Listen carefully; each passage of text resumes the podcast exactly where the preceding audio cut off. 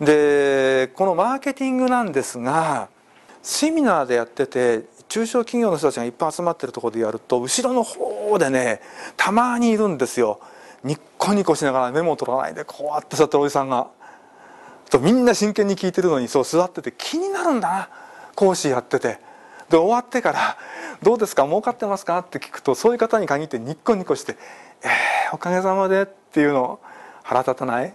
こっちは必死にやってんのにさ儲かってんなら聞きに来なくてもいいのにと思うの。でも一応念のためにねちょっとお聞きしたいんですがあの自分とこの営業の方針としてね、えー、売り上げを伸ばす方とねそれから売り上げを上げる方と上げると伸ばすね。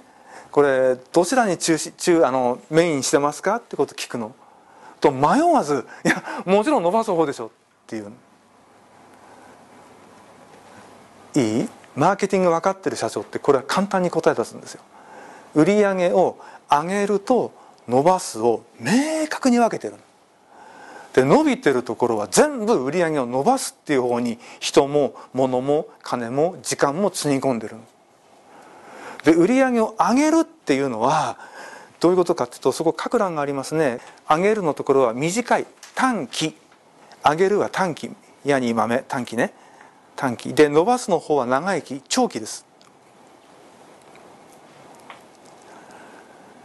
儲かってないところとかマーケティングを考えていないところっていうのは全部上げることばっかり考えてる。短期的な結果ばっかり。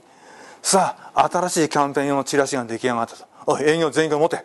よし売ってこい!」っつってわーって売りに行くの。でその日のうちに「結果どうだった?」短期だよね。その日のうちに 結果報告しよう。で今月どうだった？ってものすごい短いの。で上半期どうだったってものすごく短い。これが短期なので長期っていうのは短期ももちろん大事だけど3年後5年後のスパンで見てこのレベルまで来たね。じゃここでいくとこんだけやっていけばこんだけ伸びるよね。っていう長期間のスパンで設計してるんですよ。わかる？全く違うでしょ？でどうすれば伸びるかを考えているの。ずっと伸び続ける方法っていうのを設計しているの。これがマーケティングの最も大切な考え方なんです。短期に追いかけてって振り回されちゃってると仕組みってできない。行き当たりばったりになっちゃう。今買ってくれる人だけが相手になっちゃうからそこがいなくなっちゃったらドーンとスピードダウンしちゃう。と儲かってる会社っていうのはこういう人たちをこう集めてってこういうとこにやっておけば順調に伸びるよね。そのためにお金いくら用意したよっていう使い方。